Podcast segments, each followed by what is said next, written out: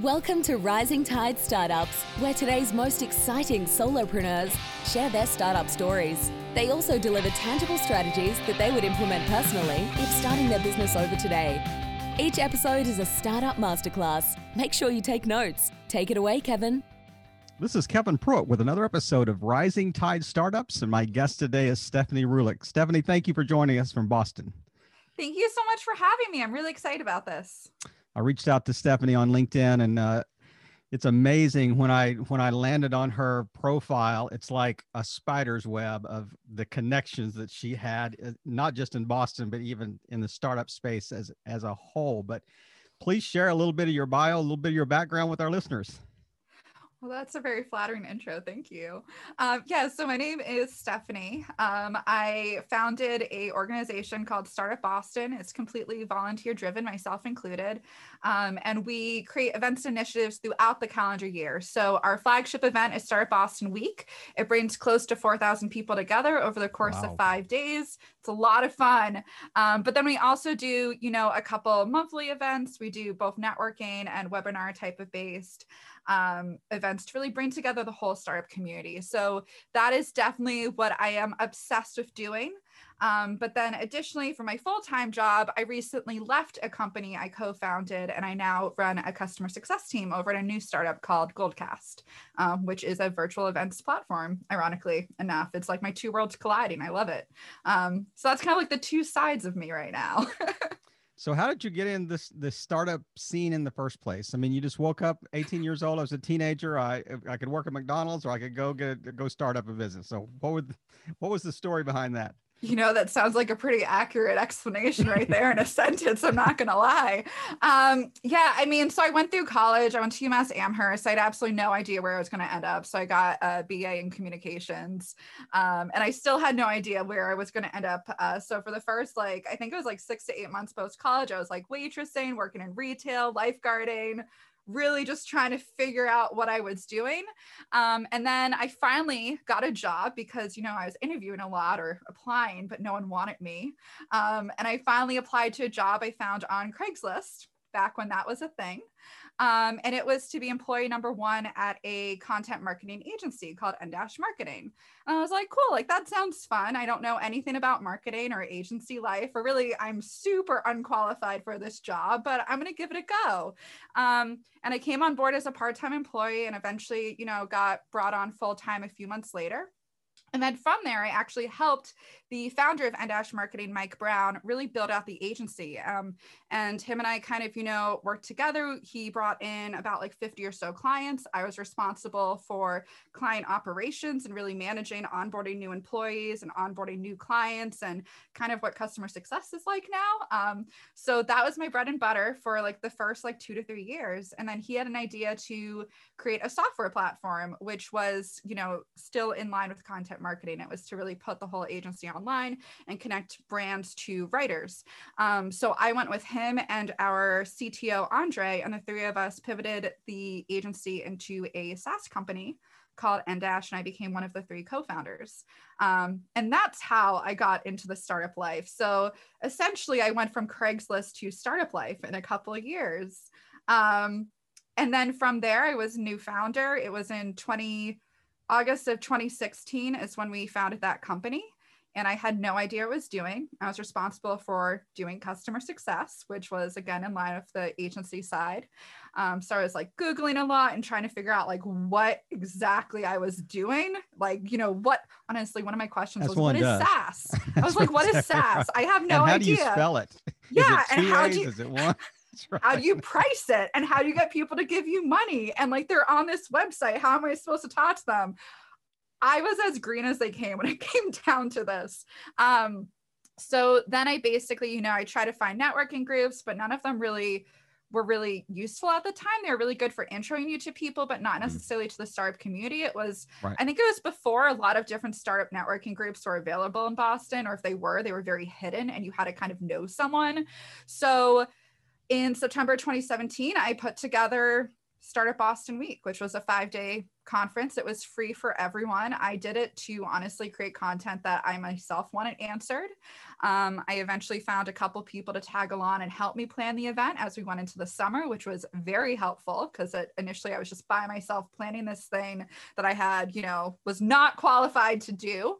Um, and we had no marketing budget because no one wanted to give us money for the event because I was like 25 and people were like, Who are you? Why would I cut you a check? And I was like, I don't really know actually. So that's fair. Um, but we got 2,200 people to show up for the first year. Wow. What so year was that? That was in 2017. So well, you'd been in the startup world for an entire year by that time. yeah, at that point I was. It was like almost a year anniversary. I mean, you That's were exciting. you were an experienced professional by then. you know, you were a year into it. So Oh my god, looking back, I was like, why did I do both of them around the same time? It was insane. Um, you know, it um, sounds like though it was born a little bit out of necessity. I mean, you know, you you had looked and said, is there anything that exists out here that can yeah. connect us together that are kind of in the same space and different companies. And you know you just filled a void. I mean you you felt it was a felt need but it was there was a void in the in the space there. But it is it's amazing to me that you know when when people talk about startups uh, they immediately think of silicon valley. You think maybe even of austin places like that. But boston has such a strong startup scene. What what are are the I guess the fundamental elements or what are the ingredients that make that such a kind of a hotbed for for startups right now? Yeah, I mean, so I think there's a lot of factors that go into it. One of them I do think is that we do have an underdog mentality. Like everyone thinks Silicon Valley, and we're out here being like, we're cool too. We have awesome tech and awesome people. Like, you know, one of the great pillars of where we're located is like all of the talent we have. Like, we have some of the best schools here, yeah. just Harvard, yeah. MIT. Like, we have such amazing minds creating awesome things um, in those universities and are being hired for some of the start- top startups. So that in general, I think is like a huge selling point. And the fact that like even if you're in the suburbs, you're still very close to the city. While we have traffic, it's still very accessible by like train and you know your your T's and um you know even just being able to drive from like Lowell to Boston is very doable. Um so I would say kind of like the combination of the talent and accessibility is great, but honestly, I would definitely say it's the Bostonian attitude which just comes down from being an underdog and you know I see it all over my LinkedIn when when something's announced that we've raised more money at startups versus New York or Silicon Valley, like we take that as a win. We're like, yeah, we're beating them. Mm-hmm. And I personally love that. I absolutely love it. But I also think that's the reason why we're really kind of shining a lot is because of that that mindset. Because I mean, they honestly they have awesome talent too. I know boston's going to be like we have better ones. And i'm on your side boston i am. But it's it's really just that go-getter thing. I think that's also like what entrepreneurship really comes from too is people you know getting the door closed in their face and being told they can't do something. And those you know founders being like all right well i'm going to go do it. I'm going to show you. And we just come together as a community when it comes to like really competing against those other cities. You know, it's true. It's kind of like Philadelphia. I mean, there's a, a, a, uh, the sports community really drives even the startup community. I mean, you know, how many times has had the Red Sox, you know, come in kind of little brother to the Yankees for I mean, for years and years and years. And now that you know, lately they've been better. And I mean, the Patriots. I mean, they're they went through a really dry period for a long period of time, and then all of a sudden they're you know they're a dynasty. You know, so yeah. the Celtics had their well, we dynasty were. period. Well, so, we'll, well yeah, okay. So past history in the last year or two. That's right. that's, you know, you got to remember Tom Brady before he left. I'm but, happy yeah. for him now. I watched that. I was, it like, was I was amazing. rooting for him. That, I couldn't help it. You amazing. have to. Yeah. We're still loyal even then. I mean, you know, for a 60 year old to win the Super Bowl, I mean, it was just amazing. You know, how how uh, I'm just jealous. You know, the rest of the world is jealous of Boston and Tom Brady. So, but tell us yeah. a little bit about the about the event itself. I mean, did you, not in your wildest dreams when you started planning did you think 2,200 people would show up the first year? Oh no! I mean, I threw so many like. I wouldn't call it Hail Marys necessarily, but I just I kind of went out on a limb and I had no shame asking people for favors and asking people to speak. So in year one, I got Brian Halligan, who is the founder of HubSpot, to speak for free. I got Paul Liberman, the founder of DraftKings, also to speak. Jules Pieri, who's the founder of the Grommet. Like we had some A plus listers in that first year lineup. I need to thank them. Like, thank you for speaking. That definitely helped, you know, show that this conference was legit.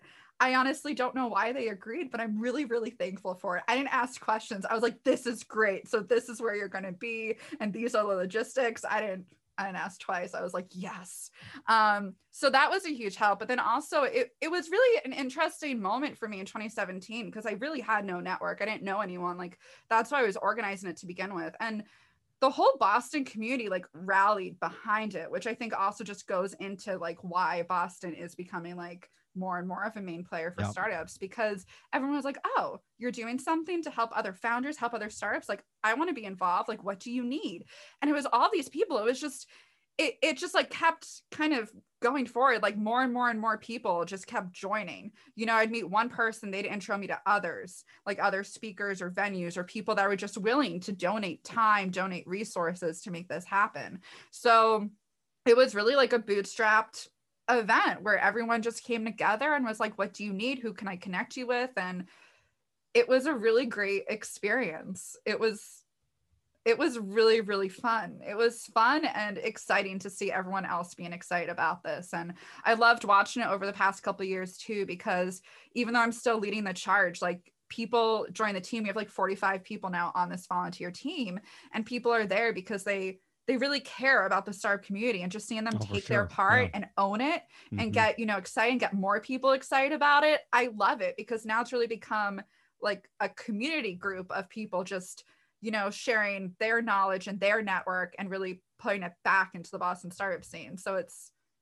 it, it's magical. I love it. I get so excited thinking about it. it is.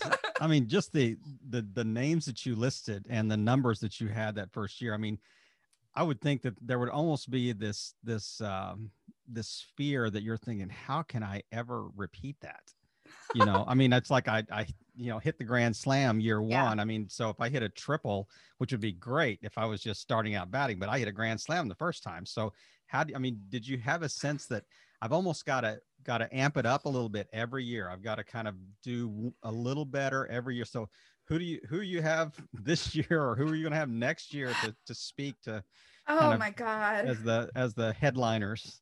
No, no, I I I feel this so much as you're bringing this up. I'm like, yes, I I do feel yeah, that. I, I saw you breaking out in a sweat there. I was like, oh my god, I don't know. Um, no, honestly, ignore so, everything I said. No, no, no. I mean, I, I definitely want to answer that, but before I answer it too, I just want to say something. Like, I don't think there will ever be a time where I'm not nervous of people not showing up.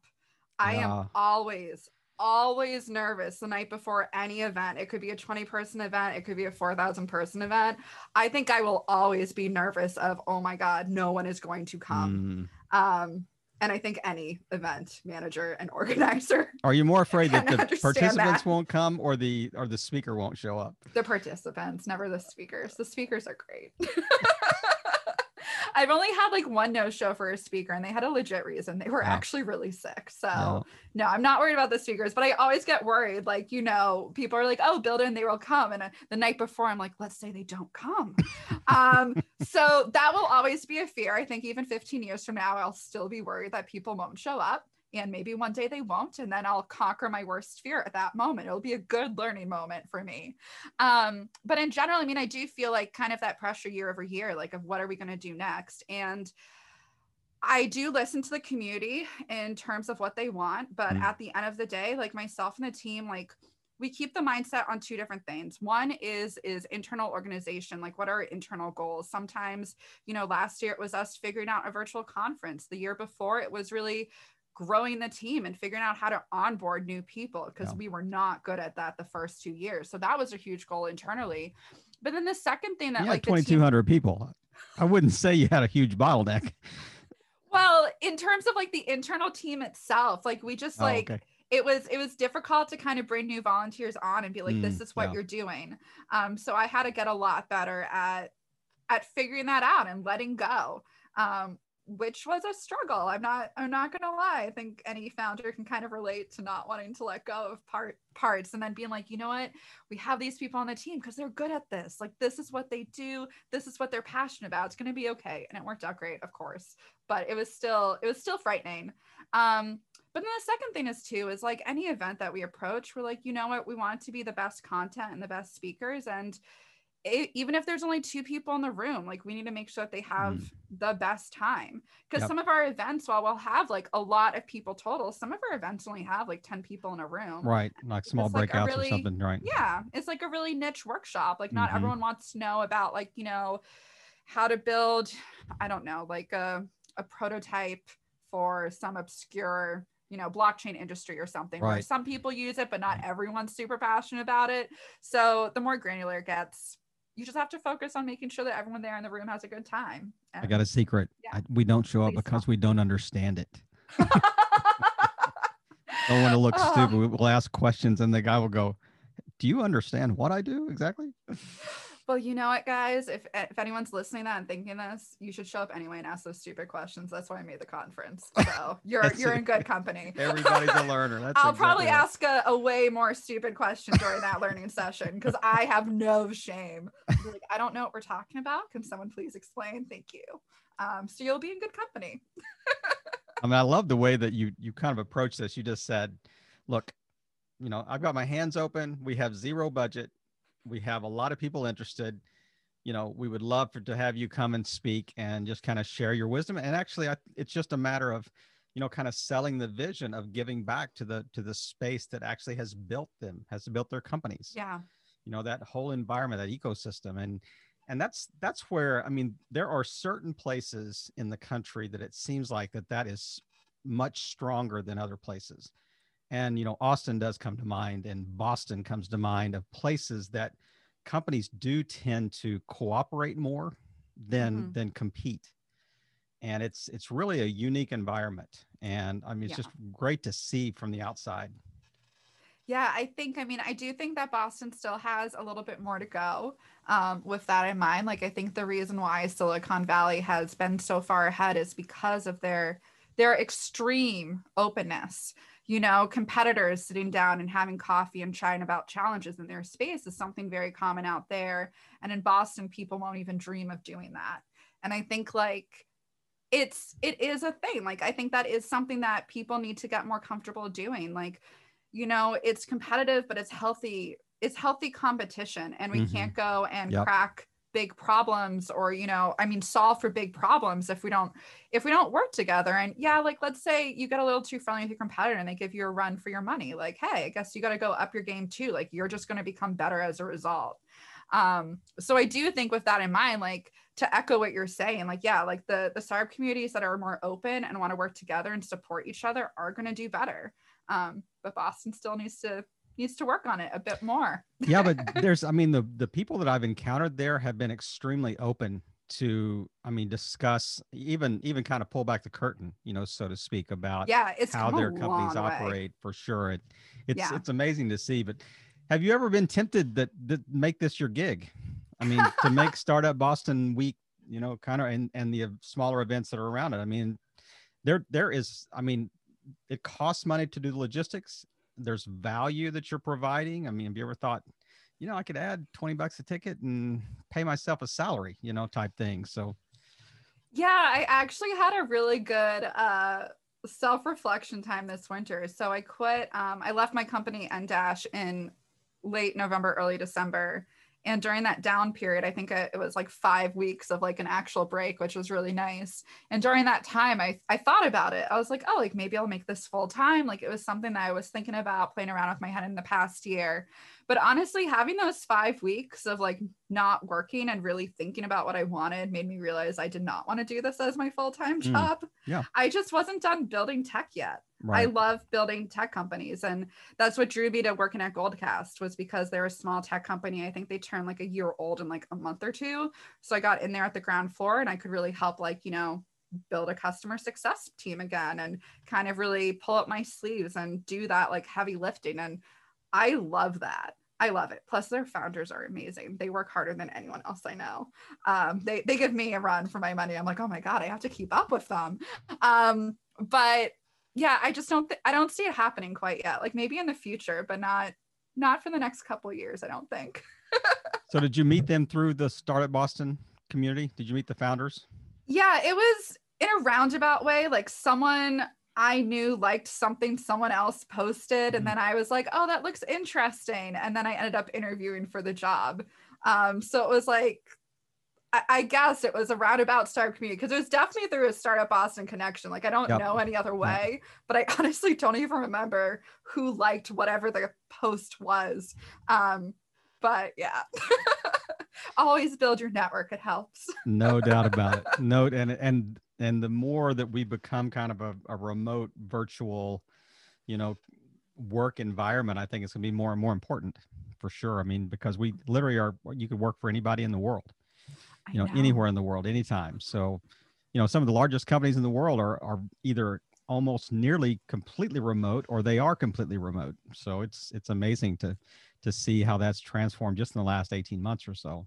Yeah, I was really spoiled. Even uh, for for the past two years, even before COVID, I've I've been a remote employee, um, and I found it interesting because when COVID happened and everyone worked from home, after like the initial shock of not being able to leave your home because it was awful. Mhm. That was awful. That was worse than actual you know remote Right. normal remote work that was Right. not a good time um, but as we've slowly been able to do a little bit more and more like I, I find it interesting how all of my friends who never wanted to work at home now are like i don't want to go back into the office and i'm like see it's not it's not so bad once you get into your flow um, wish it was under different circumstances but all in all it's been an interesting interesting thing to watch in that regard and only that regard So what do you think is how is the business environment? I mean, there is no going back to normal. I mean, Yeah. there there will be some form of new normal, you know, kind of post COVID. What are you seeing, you know, what are you hearing kind of in the in the airwaves out there about what what work will look like? Yeah, I mean, I do think I think it seems like a lot of people are more of a fan of a hybrid approach where you Mhm. have an office but it's not required versus always having to work from home. That seems to be kind of what has been in like the airwaves, at least in my circles, um, which is completely understandable because you can go crazy being at home for seven days a week and not Yeah. seeing people. So I get that part. Um, and then in terms of like the the event space, I mean, I think I think hybrid is going to be again like the way it is because it's like you want the best of both worlds. Like if if there's a conference happening, you still want to be able to see it even if you can't travel to it. Like and now that we've been, you know, really kind of forced to figure it out, I I think that's also going to be here here to stay. I don't think it will ever be fully virtual. I think you'll have to do kind of a half to half so having like those those services where you can you know you know either live stream content to a virtual audience and have that virtual audience interact with the live stream content there and then also you know in person i think is like probably like the best way to do it because you don't want to just live stream a webinar that's really Right. boring Right. um but kind of like figuring out that mix is going to be something in like 2022 i think Um, you, people start turning their cameras off on Zoom, and you know they're either taking a bathroom break or they're folding laundry or they're or in my doing case i'm stuffing my face on the other end being like this is the only 30 Just minutes i busted out have the Doritos there. That's right during the call. So uh, yeah, I I'm, Yeah. I'm just telling all my secrets on my Zoom call. So no no you're good we're good I think that there is a, I think there's value to, to the hybrid model. I mean, I I have come my day job. I came from like a five days a week in in an office, or at least four out of five days a week. It would be nice if I could go there maybe one or two days a week and make sure I schedule kind of my in office meetings on those days, meet with my team. But it gives them some autonomy too. I mean, they don't they don't want me in their in their grill five days a week. I don't need to be in their grill five days a week, you know. Yeah, So yeah hire people we can trust and let them let them do the job. You I think just- it's that, and at, least for me in Startup Life too, it's also like, well, those two hours I didn't spend commuting, I got a lot done, and that's No been a huge wake up call to a lot of people. Whether it's like working out, having more time with your family, Yep. or catching up on emails, whatever your fancy is, like that's that's time that used to be kind of wasted with your Right. commute that you get back, and it's it's awesome. how do you manage the day like i mean when you went from say being in an office to being at home i mean how do you Yeah. kind of turn off that switch at five o'clock or six o'clock or seven o'clock or whatever Oh, or do you kind of find yourself it gets a little gray you know my day my work day is a little gray now Yeah, yeah. I mean, so I'm probably the worst um, because I'll have my full time, but then I have Start Boston on the side. So I'm probably like the worst, but I definitely have to go and set lines to myself. Otherwise, I suffer from like severe burnout. Yeah. So I think everyone's different. I don't think there's any like, you know, cookie cutter solution. For me, what works is like I'll usually go like really hard, like work like, you know, 12, 14 hour days, honestly, mm. like Monday through like Thursday. And then come Friday around like 7 p.m. is where I guess that would still be 12 hours, but at 7 p.m. on Friday is when I'm like, I need to like not be here and I'll have wine or tea or whatever it is and like veg out and watch like the worst TV you can think of. Yep. And then my weekends, I always give myself one day where I'm not online, like nothing. There will be nothing. I'll work my other day, but I will not do anything for that one day. And for me personally, having that one day where I don't open my computer Mm. is like, that's what I need to Yep. like get myself going. But I feel like other people have other ways. I've heard people like they really outline their schedule. So like they know on an hourly basis what they're doing. Whatever works. But for me, my one day a week, that's perfect. I mean, I I love that idea, and I it, I mean, I, I think back, it's almost like a, you know, coin, like doing a Sabbath, you know, like yes. where you know it's like Friday night to Saturday night, you know, you're I'm shutting down, no, Yeah. no electronics, no whatever that oh, type Oh, of that's thing. So- literally it's like Friday night to like Sunday morning. And I'm like, okay, I guess I'll I'll go back to it now. And, and then if something does pop again. up, like obviously there's exceptions, but yeah, for the most part, like Saturday is my day. yeah, like that's it. I I do I think that's healthy, and I think I think our listeners need to really, you know, kind of camp on that one and, and think, you know, hey, am I doing that? Am I is there a time that I'm really unplugging during the week because I can tell like when I don't. burnout? Yeah, it's like when I don't, it's like my productivity not there. It's just it's very, very bad. So yes, we're in Tell agreement. us uh, about uh, Startup Boston. Like with COVID, I know that you you mentioned that the, the event was at.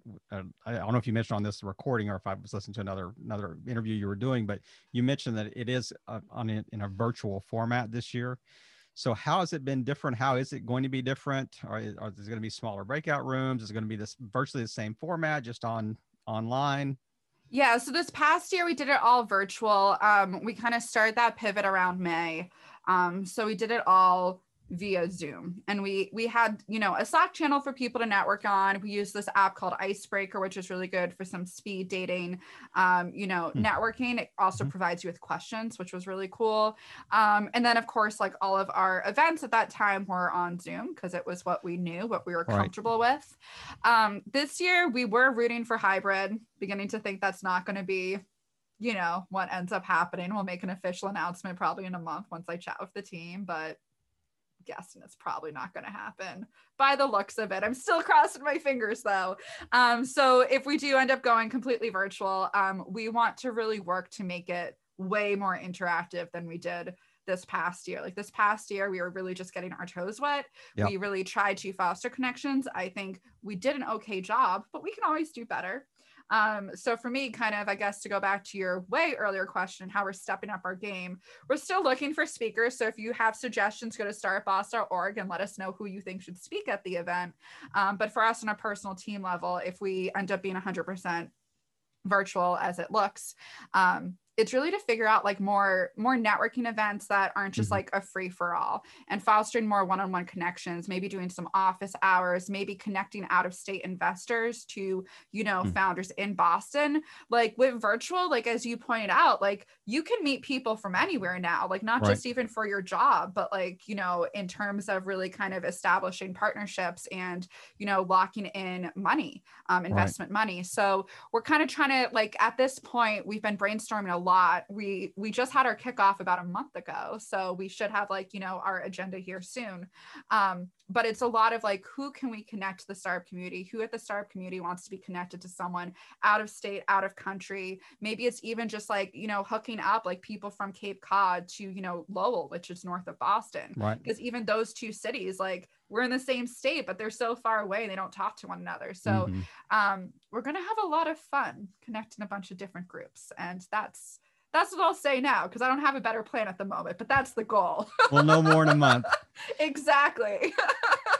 Yeah it's a the, the term is fluid. It's not flexible it's fluid. We need to be very fluid you know? fluid. We're that's figuring right. it out So does does the event have like a Shark Tank or a Lion's Den or or however you want to phrase it? Do you have that that element built in that where VCs can get get pitched to by startups?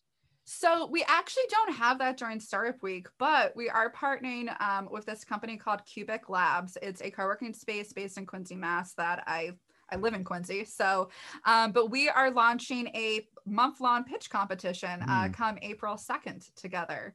Um, and that will be kind of our first stab at doing that. It's going to be three rounds of voting. Two, two of the voting rounds will be done by the public. The final round will be by a panel of judges, um, you know, investors, uh, you know, founders who really know their stuff.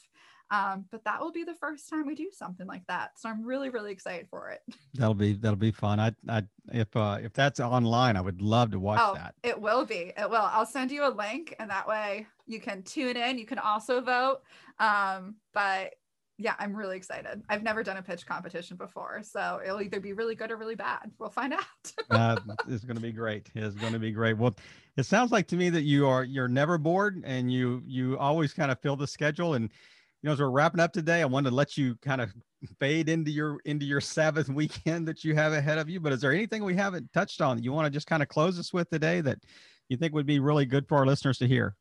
Yeah, I mean, I guess like if I was gonna have like one ask, it would be to go to startupbos.org, um, startupbos.org, um, solely to sign up to our newsletter or to submit yourself as a speaker, others as speakers. You can volunteer there, um, but that's kind of like where our home base is. And I actually personally look at every single email. So if you do reach out there, I will respond. It might be in 48 hours, but usually no longer than that. So well, especially if you yeah. send it to her on Friday night, you just count on the fact that it'll be Sunday before you hear. Oh yeah, Sunday morning, 100 percent of that that point. exactly right.